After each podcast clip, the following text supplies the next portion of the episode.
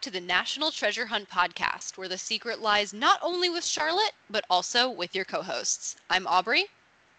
And I am Emily. Yes, she is. And today we are coming to you with our 18th episode. My gosh, Emily, we are reaching the end of season two so quickly, I can't even believe it. We are now legal.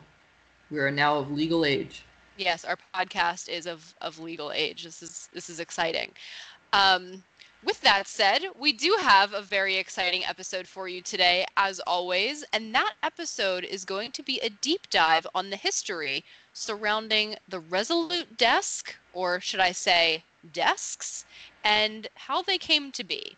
So, we're going to be taking a look at how National Treasure 2 Book of Secrets portrays this history talking about what actually happened in the world and you know relating it back to the film as much as possible because that's what we do here right? We are national treasure hunt. But before we get to all of that it is time for emily and i to dive deep into the pit the pit that is parkington lane. And it is time for us to kick this episode off with our still fairly new segment that we are calling Screams from Parkington Lane. Now, Yes, thank you for that clarification, Emily.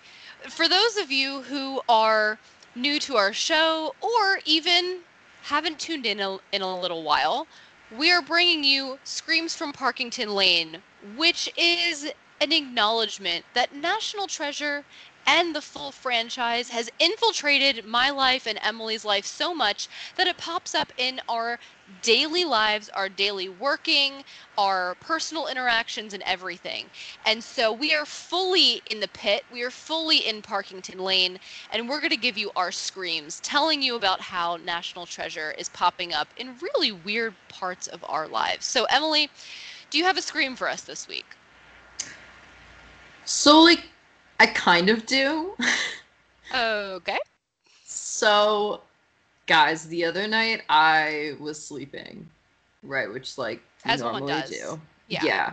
And I woke up in the middle of the night and was like, "Oh my gosh, that's my scream."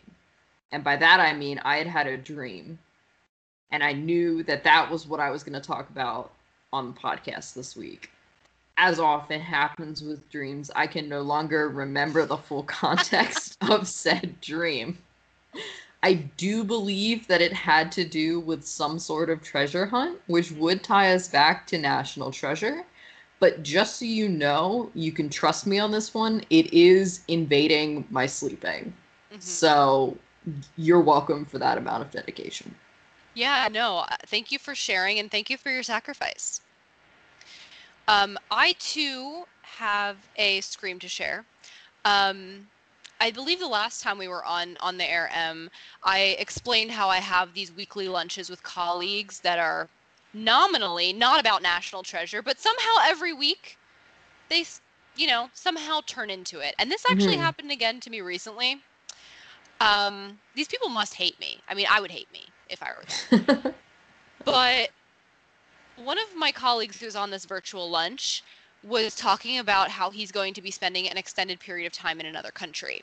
And so he was joking around and saying, Yeah, I've got to come up with like a fancy code so that you know all of the the metal detectors in the airport in this country and you know all those people they can't read what's you know my work files and things like that and without thinking emily without thinking at all I literally I unmuted myself. So this is like I'm like in the moment, right? I unmute myself and I say, "Have you considered the Ottendorf or the Playfair cipher?" Oh my gosh, Aubrey. And then I promptly left the lunch and said I had something else to do because I was embarrassed. Did you really? Um, I did try to change the subject again really quickly because I I felt bad. Um, I just feel like a caricature sometimes, you know. Did he say he was going to do it? Um, he made some super, I don't know, borderline offensive comment that if it was in National Treasure, they probably weren't too hard to crack. And that's when I did assure him that these are legit ciphers that have been used in past war times and are, you know, very real and not just made up for a National Treasure movie. Um, but but yeah, I get a little defensive about it. I don't know. I would never have guessed. And if you too get defensive about National Treasure in your daily lives, you should tell us about it. And you should tell us about your thoughts on this episode today too. And you should do that on social media. So Emily, where are they going to find us?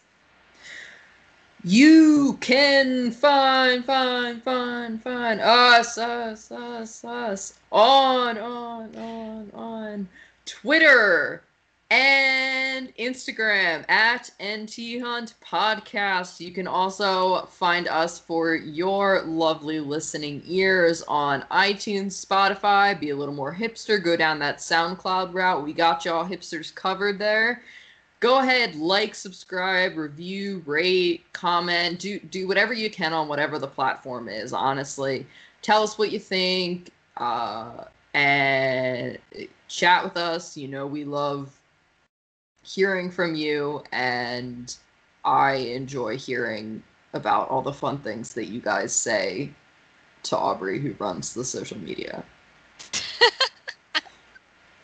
Um, yes, I do. I do share it, guys. So if, if you're wondering if I ever relay your messages to Emily, I, I do indeed. Uh, but with that said, let's deep dive right into today's conversation about the Resolute desks and what will be a conversation about a ship called the HMS Resolute. More on that in just a second.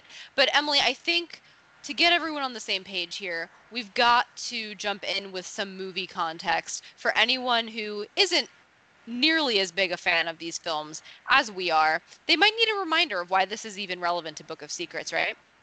Yes, or for someone like me who just has the memory of a goldfish. Or that. So, with that, you might recall that in National Treasure 2 Book of Secrets, the entire conversation about the Resolute Desk starts with a clue, as we always start in this film franchise.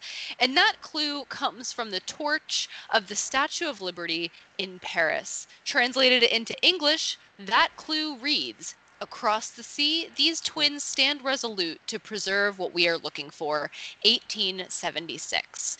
Now, we... You know, Aubrey, I'm a little disappointed that yeah. you didn't transcribe that into French and read it in French because well, you took French in college. But I'll let it let it slide. We've seen you try to pronounce French words on this podcast before. La boule lady. That's, That's a French word. Lady is French? La boule. Okay. I, I thought we would we would spare spare the difficulty and the pain. Um, so after we find this clue, of course, we launch into a classic Ben Gates moment where he is deciphering the clue in real time in Paris. And he tells us that the HMS Resolute was a British ship lost in the Arctic in the 1800s. This ship was salvaged by American whalers, and then Congress sent it back to Great Britain. Now, when the ship was retired, Ben tells us that Queen Victoria had two desks made from the ship's timber members. One of those desks is located in the Queen's study in Buckingham Palace. Now, of course, fast forward a little bit further into the movie. Ben, Abigail, and Riley find the first half of a very important Olmec plank in the Queen's Resolute desk in Buckingham Palace. Once they realize that this is only half of a full plank, Ben automatically knows that the second half is in the second desk, which of course is the Resolute desk in the Oval Office at the White House. They eventually find a photograph of the second half of the plank in the president's secret book.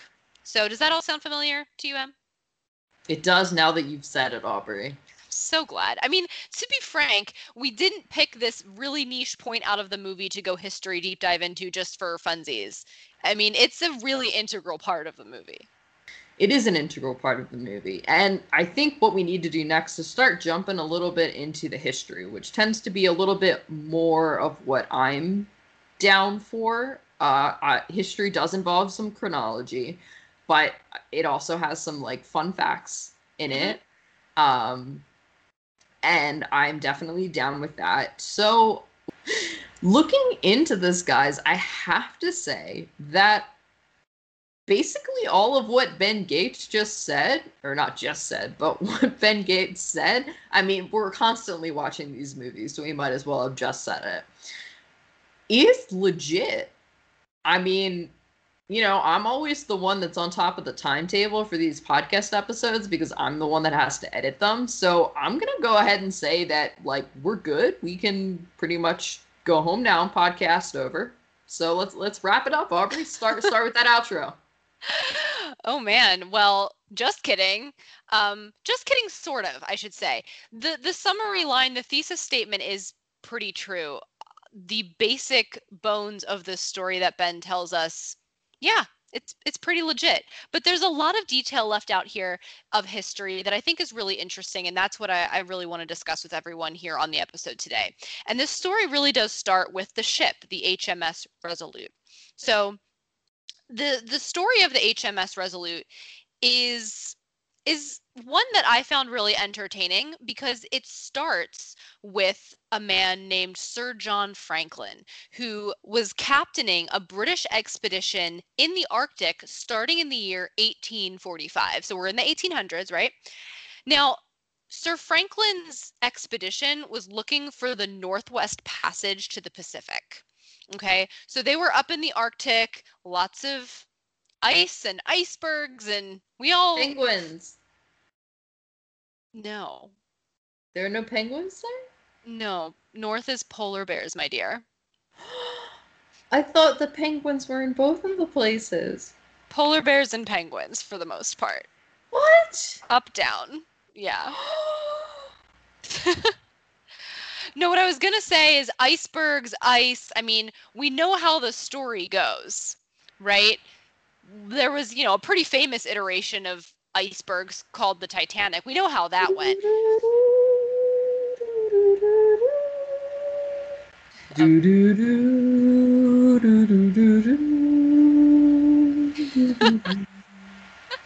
yes, thanks to that musical interlude. We know how these stories go. Uh, unsurprisingly, perhaps, especially in the 1800s, Sir Franklin's expedition kind of went missing in the Arctic. And so, long story short, Great Britain had reason to believe that him and his crew were in trouble. So, in the early 1850s, they commissioned many rescue missions and sent them off from Great Britain. And um, even a few came from the United States to try to find out what happened to Sir Franklin and his expedition. They waited five years? Uh, yeah. So, as you'll find really shortly, these Arctic expeditions are expected to take some amount of time because of ice. we'll loop back to that in just a second. um, and I'm just going to say that the story of Sir Franklin, which really isn't a part of National Treasure, I'm just going to say this feels like something that could be incorporated into National Treasure 3, right? I mean, it would create a lot of nice continuity, callback to Book of Secrets, since it involves, in just a second, the HMS Resolute. And I mean, Emily, since National Treasure 3 is going to come out so many years after National Treasure 2, I argue that these sorts of subtle callbacks will be really important for viewers like us. You know, Aubrey, I would agree but I also will comment as a viewer who has the memory of a goldfish and say that if they tried to make that sort of callback, I would not likely understand the reference they were making. right. You wouldn't understand it until we got on the podcast and yes. talked about it.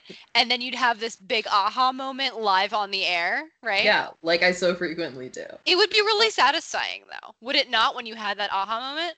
This is true. I rest my case. So, in any case, uh, the HMS Resolute was one of the ships that was part of this supposed you know, rescue or reconnaissance mission. The Resolute was a three masted bark merchant ship. And Emily, I know you know exactly what that is, right? Well, bark sounds like wood. and merchants sell things.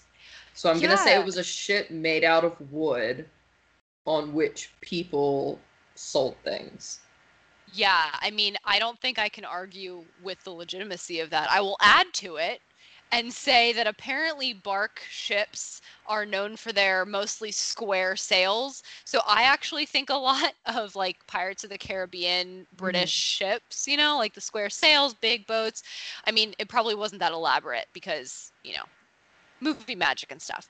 But fun fact, I know you love these.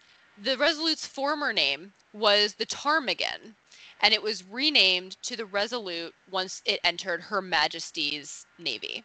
The ptarmigan sounds Scottish, which I just really love because it kind of sounds like tartan, like almost not at all, but like it's close, and it makes me think that it was probably Scottish first. So What just is- like let What is tartan? a tartan. Yeah. Tartan is a pattern, like a plaid pattern. Individual uh, families have different tartans.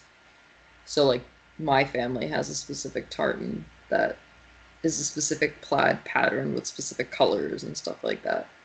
and this is why Emily likes plaid so much. Moving right along. Um, the Resolute was purchased in February 1850 by the British government for, again, this rescue expedition. And it was outfitted as an exploration ship for specific use in the Arctic. So, what that means is it was reinforced with strong timbers, there was internal heating. Um, added to the ship, and as all Arctic expedition ships need, it was given a figurehead that was a polar bear because again arctic is polar bears. Um, i'm just going to say that given the all encompassing importance of having a polar bear figurehead to make it relevant to arctic expedition i'm just guessing that the charlotte in national treasure wasn't outfitted properly. I mean we saw emily that its figurehead was definitely not a cold weather creature. It was a woman It it was indeed, and you know, Aubrey, here's where I have to do one of those things where I admit that unsurprisingly I've gotten a bit a bit confused. yeah. So when I first was going through our Google Doc and uh, looking at these notes here, I, I saw the mention of the Charlotte, and for some reason thought that that was the HMS Resolute, and got really confused as to how they made the desks out of it after it had gotten blown up by Sean Bean. Oh my god. so that's where I'm at today. Um, Wait, wait, wait. Wait, did you think that this whole time, like the entire 27 years of your life that have passed so far, that I don't know if I made the connection the whole time. I just I it like it kind of it today it clicked for me that they were two separate things, but I don't think that I'd really thought about it much before.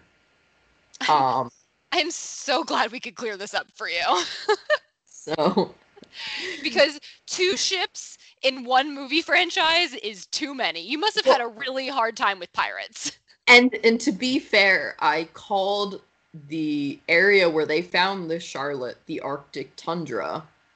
So when we're talking about the HMS Resolute being taken through the Arctic, you Mhm. know, it, it stands to reason that it got stuck in the Arctic. That like only one ship has ever gotten stuck in the Arctic ever. Wait, really? No. Oh. Jesus. Moving right along, you are all witnessing this in real time, and I hope you're as entertained as I am. So here we are. February 1850, the HMS Resolute is purchased and outfitted. So now, fast forward ahead here, two years later, in April of 1852, the Resolute and some other ships leave England for this Arctic rescue mission. And Emily, I'm going to throw you for a loop here. One of those other ships that joined the Resolute was called the Intrepid. Wait, was that from the first one? Yes, in in that was the one he jumped off of? Yes, in National Treasure 1, there is the USS Intrepid in New York that is actually located in New York uh, in the harbor. Um, this is not the same boat. I just want to Oh. want to clarify that right off the bat.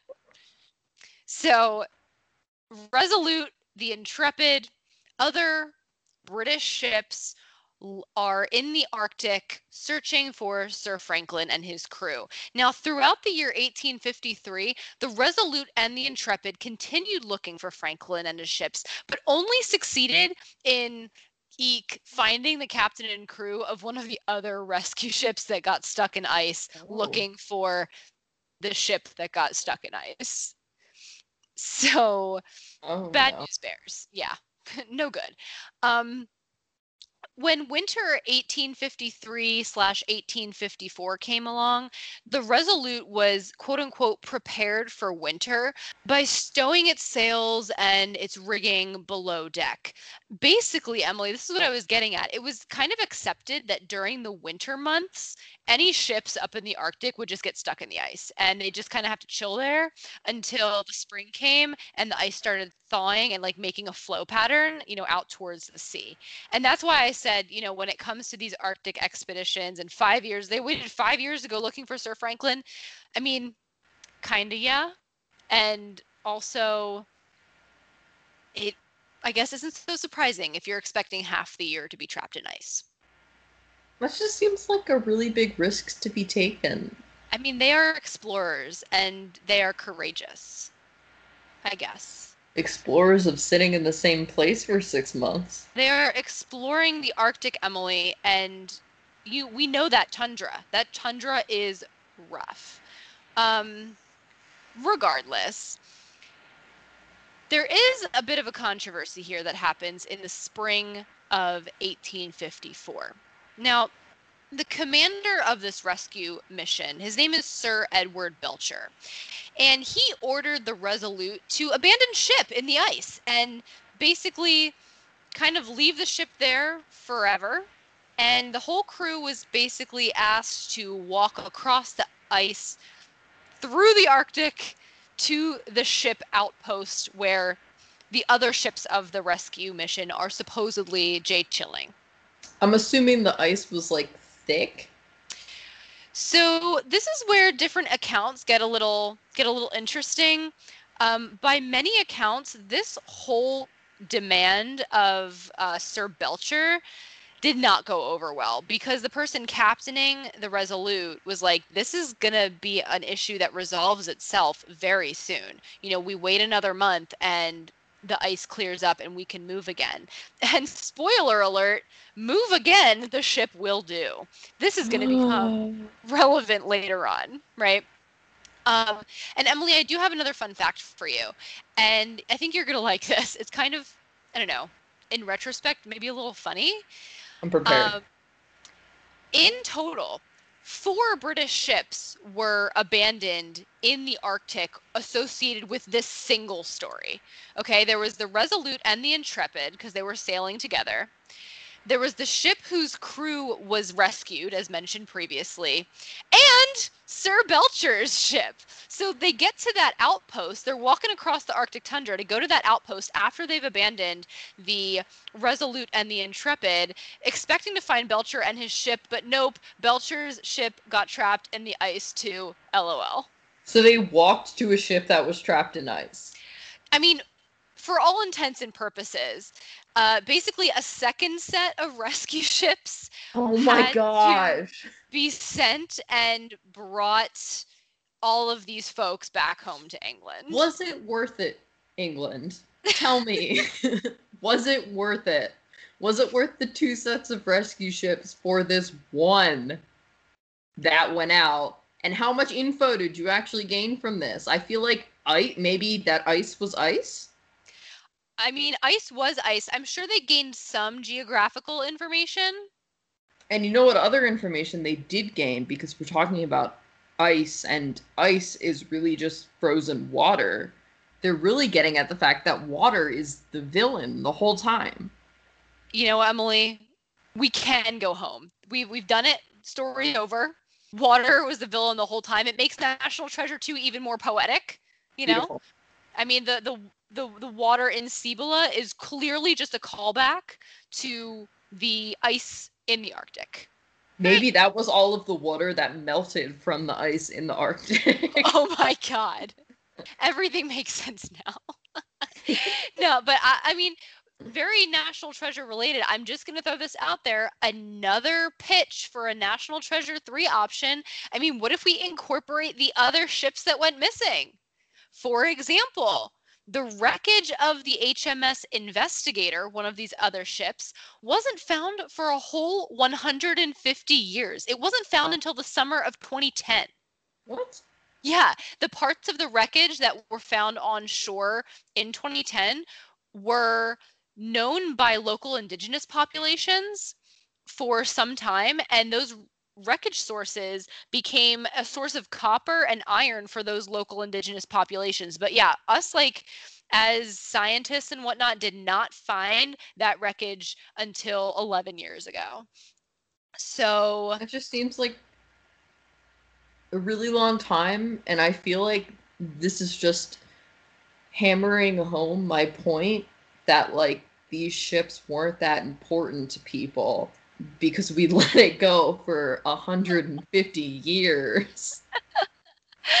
I'm just going to say this is 100% unfounded. So take everything I'm about to say at your will. National Treasure 2 came out in 2007. The wreckage of some of this fleet was found in 2010.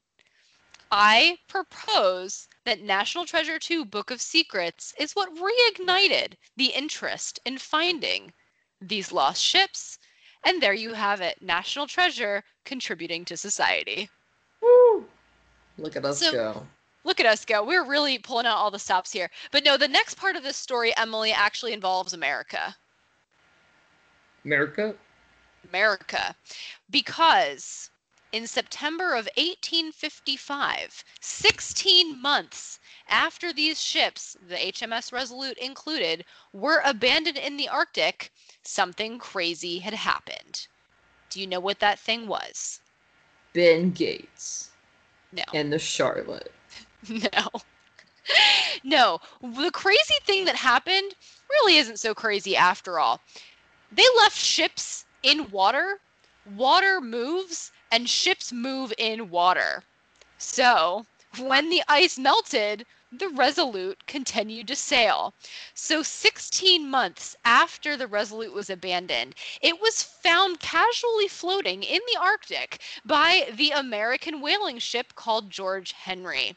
It was found 1,200 miles, that is about 1,900 kilometers, from where it had first been abandoned, because again, duh, ice melts and ships will continue sailing.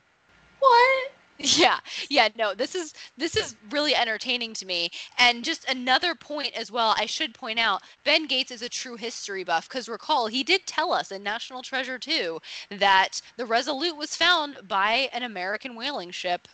True facts, bro. You can always count on Ben to be correct. that's pretty much true. So the whalers realized that no one was aboard this ship. It's like practically a ghost ship, right? There's no one on board this thing. Were there any skeletons of dead bodies? There were not. That's So- disappointing. That is disappointing. However, many accounts say that they found everything on the ship just as it was left. So, like, there was like in the captain's quarters, there was a British flag draped over the couch, and just like everything, everything was just sort of left, right? It sounds pretty eerie. Like an undrunken cup of tea and a partially eaten scone. I mean, given that they were in the Arctic and it's pretty cold, I, I dare say anything that was left there would probably be okay in terms of preservation. Go ahead and eat that scone. you eat that scone. Um, anyway, the the American whalers took over, sailed it back to their home in Connecticut, and it basically became the property because he salvaged the ship of the whaler ship's captain, whose name was James Buddington. So people were flocking to the port in Connecticut to see this big British, basically warship, just kind of casually docked there. Um, and I find that really funny, and I totally wish it was still there because Emily and I would go to see it. We 100% would. Especially because Connecticut's cool. Yeah. Well, Connecticut becomes important here, Emily, because in June of 1856, people are starting to wonder, like, what are we doing with this ship? Like, what's a, what's this massive ship doing here? It's just still sitting there in the harbor. Jay chillin'. And Virginia Senator James Mason introduced a bill to Congress that proposed that the Resolute be purchased by the U.S. government, restored, and returned to Great Britain as an act of goodwill and friendship. Now, this bill was supported by Connecticut Senator Lafayette Foster, as well as a man by the name of Henry Grinnell. Now, Grinnell was an American merchant who had funded a few Franklin expedition rescue missions himself. Okay. Oh my gosh. lots lots of people looking for Sir Franklin. He was he was definitely gone but not forgotten. We can say that. so so this is what happens. The US government purchases the Resolute for $40,000, which feels like a lot for that time period. also, like a lot for a ship that like people just abandoned in the Arctic and like they technically found. So I feel like they could have just owned and not needed to purchase. Well, it wasn't owned by the government. It was owned by James Buddington. James But- Buddington certainly got a good deal on that. He he did indeed. And once the ship was purchased by the US government, it was refitted to perfect condition, even maintaining all of the original British crew's personal effects. So when they go to return this ship, and we'll get to that in just a second, basically like any photographs that were in the crew's quarters and whatnot, personal effects, etc., were in place. It was a perfect replica. Okay, so in November of 1856, the ship was sailed back to England, where it was met with great fanfare. And on December 30th of that year, a formal ceremony took place in Great Britain to hand the ship back over to Queen Victoria and the Royal Navy. So we we did a great thing out of friendship. Do you wonder ever if something like this happened today, hmm if we would be collectively as excited? Or do you think it was a time period thing? Like ships were such a huge deal that everybody was really excited about this ship? Or do you think it would be something that like today we could all like get behind or would it have to be like the the Mars rover or something? I think it's a really good question. I think the fact that it was a ship specifically is probably very related to that time period. To get an equivalent amount of excitement today, I do think it would be surrounding. I think the Mars rover is like a great example. Something that's much more hip and current. Or like that little robot. Oh, the the little robot that was beat up in Philly. Yeah. for anyone who doesn't know what we're talking about, there was definitely like this robot a few years back that was making its way across the United States and it made its way across by like hitchhiking rides with just good Samaritans. And when it got to Philadelphia, it was found like beat up and destroyed. Um, but yeah, no, I think I think you could do something similar um, today that would get a lot of excitement and attention, but I I don't think it would be a ship. Mm, fair enough. Fair enough. Venturing Okay, continue. Yeah, I'll continue the story. So, um, there's a uh, before we get to the actual Resolute Desk part of this, there's one last tidbit that I that I think is fun. You know, acknowledging that Sir Sir Franklin is gone but not forgotten. So, remember that guy um, Henry Grinnell? Well, he and um, Franklin's spoiler alert widow hoped that the refitted HMS Resolute would be used for additional rescue and recovery missions for the Franklin expedition. But nah, bro, it didn't happen. From the time that the Resolute re entered the Royal Navy in 1856, the Resolute never again left its home waters and was retired just three years later in 1859. But like they hold on. So they wanted it not only to just like be used for rescue missions, but to be used specifically again for these Franklin's expedition rescue missions, Mhm, of which we'd already sent out two separate cohorts of ships. mhm, mhm. Um, and more more than that. I mean, we're just focusing on two cohorts here in this story, but there were others. Yeah. yeah. So it's a fun story all around. Um, but there's it, it gets even more fun because three years later, when the ship was retired after being perfectly outfitted, the the Resolute meets what I would call an untimely end for a ship. Um, and that untimely end is the fact that it was salvaged for timber. Shiver me timber. What? Isn't that a thing that pirates say? yeah, I mean, I didn't, I didn't know there were pirates in National Treasure, but hey, um, yeah, it, it, they they salvaged the ship for timber, which basically means they broke it apart and used the wood for something else. Now, R.I.P. What did they use that wood for? Well, that is where, I wonder. That is where the Resolute desks come into play. So, again, National Treasure tells us that two desks were made from the salvage timbers of the HMS Resolute. Well, Mr. Ben Gates, you're a little bit wrong here. And it's there were actually three there were actually three desks made from the timbers, but to that I say it's all right. We'll cut you some slack because these twins stand resolute has a much nicer ring to it than these triplets stand resolute. And we would have to incorporate a third desk. And at that point in, you know, movie land, it's probably overkill with the desks. Am I right? Yeah, I think two desks was enough. Yeah. So in real life, there the first desk was a large desk that was gifted to U.S. President Rutherford B. Hayes in the year 1880 as a thank you for America rescuing, refitting, and returning home the Resolute years earlier. And um, this this is a legit desk that is, of course, referenced in the movie in the Oval Office. We'll get to that in just a second. Um, and on the real desk, there is a brass plaque telling the story of the HMS Resolute and how the desk came to be. How big is that brass plaque? Because it seems like it's got to be pretty long for all these rescue missions that we had to do. it's not that thorough, Emily. I'm sorry to say. The the second desk was a writing table made for Queen Victoria. Nowadays, that desk remains part of the Royal Collection and I believe it is located at the Royal Naval Museum in Portsmouth. And I have to say, this is the desk that in National Treasure 2 is located in Buckingham Palace. So, huh. yeah, so it's not actually at Buckingham Palace like right now in real life. I, would imagine the royal family can kind of call for it whenever they want it, if they want it. Um, but it is it's in a museum right now. So they were lucky that it was at Buckingham Palace because they went to Buckingham Palace. Yeah, yeah. I mean, I mean, do we expect anything less from Ben Gates though? Come on. He he would have broken into the museum if he had to. True.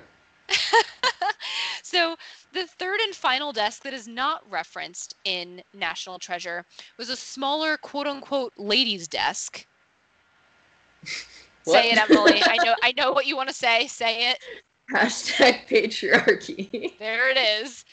Um, this quote unquote ladies' desk is called the Grinnell desk or the Queen Victoria desk, which was gifted to the widow of Henry Grinnell in 1880 in recognition for Henry Grinnell's help searching for Franklin. my gosh. it's so funny that Franklin has so much to do with a story that he has nothing to do with, you know? Yeah. Anyway, since the year 1983, the Grinnell desk has been part of the collection at the New Bedford Whaling Museum in Massachusetts. So, Emily, you and I have got to make our way up to, to New England sometime in the near future. Okay, let's do it. I, and, I like it up there. It's nice and cold. And I do have to say, I'm going to cut Ben Gates even more slack and, and National Treasure 2 even more slack um, for not including the Grinnell desk. You know, aside from the fact that it would be desk overkill, let's be real. This desk was gifted to just a regular person, right? The widow of Henry Grinnell. We can't go giving super important history redefining planks to randos in their desks. That's true, because like, how would then then you know if Ben did if Ben had to break into that woman's house, he would have gotten in trouble because it would have been considered like breaking and entering, but like it mm-hmm. wouldn't have been a big enough heist that people Yeah. are like, oh no, I understand. You're on a treasure hunt. Like, it's cool. It would have been like, why are you breaking into this old widow's home, dude? That crosses the line right there. Which is really funny because we're we're kind of saying that he's more justified in breaking into or doing things of like federal scale as opposed to on the individual like home invasion scale. Yeah, Um, but I stand you by know. that. no, neither here nor there. Um, but let's let's talk, Emily, as we start wrapping up this discussion about the Resolute desks and the HMS Resolute. Let's talk about the Resolute desk in the White House because that was featured so very prominently in Book of Secrets. So the Resolute desk that was gifted to President Hayes has been used by every US president since Hayes, with the exception of three. Do you know which three they are, Emily? Do you think I know which three they are, Aubrey? No, I just I was giving you a chance. The the answer is the answer is Presidents Johnson, Nixon, and Ford. So interestingly enough, during their administrations, the desk was exhibited at first a Kennedy Library traveling exhibition from 1964 to 1965, and then it was exhibited at the Smithsonian for yeah, for 11 years from 1966 to 1977. Now, in 1977, President Carter asked to have it brought back to the White House to go back into use by America's presidents. So, If only we were alive between 1966 and 1977, we could have seen it at the Smithsonian. We missed it. our opportunity. we'll just have to make our way into the White House one day. That'll be easy. I mean, there are tours. I mean, they don't give you a tour of the Oval Office or the residence where it can sometimes be found, but hey, you know, Here's hoping. a girl can dream. Um, so to this whole point about the presidents using the desks, though, I do have to acknowledge our good friend and character Abigail from National Treasure, and I have to say her. that Abigail was right and Phil Dunphy was wrong. do you know why, Emily, or do I have to? You know, do you want me to explain here? I mean, I've been watching a lot of Modern Family lately, and it seems like Phil Dunphy is always wrong. So, like, So this tracks. it makes sense. But yeah, no, I have no idea what you're talking about. Okay, so to, as a reminder to Emily and anyone else listening, Phil Dunphy, Ty Burrell, the actor, you know, plays this character in National Treasure 2 Book of Secrets, where he is the White House curator. And Abigail and Ben trick Phil Dunphy into taking hmm. them into the Oval Office to find the plank, although, of course, Phil Dunphy doesn't know that's the reason. Well, while they're in the Oval Office, Phil Dunphy notices them remarking over the Resolute desk and really hashtag mansplaining to them what the Resolute desk is. And which is particularly ironic because obviously, if anyone knows from the previous context of this film, it is Abigail and Ben. But he says, Oh, you know, every president since Hayes has used this desk except for Johnson and Nixon. And Abigail says, Oh, and Ford. And Phil Dunphy says, No. And Abigail's like, Yes. And then Ben kind of clears the air with a with a and tells Abigail she lost her earring, and then that whole sequence happens. And I'd like to say patriarchy. Yeah. I actually can't argue with you there. can't just you're right. Uh, Abigail was right. Phil Dunphy was wrong, and um, and that's that. So as we start closing out this story, I feel the need to mention that the Resolute desk has been moved around the White House um, a lot in history in different different locations basically from the former president's office in the residence section to the president's study to the broadcast room to the oval office of course and each president gets to decide where it goes basically and if they want to use it and where it should be located in the building so um, I just gotta say, conveniently, our fake president in National Treasure 2 placed it in the Oval Office, which is obviously super easy to access, unlike the, uh, you know, unlike the White House residence, probably. It's a good thing. It's a good thing that our fake president decided to use it in the Oval Office as opposed to the residence, because I don't think Phil Dunphy would have been able to get us into the president's residence. I was gonna say, I don't think he has those credentials. So, you know, this, of course, happens in the film because of plot, but we are grateful for the president's decisions in National Yes. Treasure 2. Thank you, National Two, National Treasure Two President, Yes. for your we don't- service. we don't even know his name, which I think is really funny. But um, in summary, to close this out, National Treasure 2 did indeed basically get all of the important tidbits that matter in this story of the HMS Resolute and the Resolute Desk correct. The end. Thank well you. Well done. Thank well you. you. That wasn't to you. That was to National Treasure Two. Aubrey. Emily, if you hadn't figured it out by now, I take a lot of credit for National Treasure things that I shouldn't take credit for. So I'm I'm just being self-consistent. Um, in any case, we do hope you enjoyed our I was going to say lesson about the HMS Resolute and Resolute desks, but I feel like this is more of an entertaining conversation. It was a journey. Quite, was a jour- quite, quite literally. Love that journey for us. I do too. Um, so this is fun. We hope you had fun too. And maybe you even gained a little bit more appreciation for National Treasure 2 Book of Secrets for, you know, how much they did not stray from history when it comes to this important plot point in the film. Um, but we do want to hear your thoughts. So tell us what you learned or what you think about this episode and really any of our other episodes in the past. And Emily, tell them tell them where they're going to do that. You can find us, guys, on Instagram and Twitter at NT Hunt Podcast. You'll find us to listen to on iTunes, Spotify, SoundCloud, even. Go ahead, like, rate, review, subscribe to us, guys. We appreciate all of these things. We would love to chat to you more about all things National Treasure and National Treasure 2, as well as any history things that were brought up in this episode. Please, somebody tell me that they also have trouble remembering the details of these movies like I do, so I feel more qualified to be a host of this podcast. Thank you very much. Please, someone tell me if you thought the Charlotte was the HMS Resolute. Please tell us if you thought there are too many ships in this movie franchise, and we will gladly pass that information along to the creators of the franchise to make sure they don't put any more in National Treasure 3. because it might just make Emily's brain explode, and we want to know if it'll make your brain explode too. So definitely let us know, and definitely come back for our next episode. The penultimate episode of season two of National Treasure Hunt is really one for Emily because next episode we will be ranking the National Treasure film franchise's iconic quotes. Which film is most quotable? Only time will tell, and you're going to have to come back to National Treasure Hunt to find out. Emily, are you excited?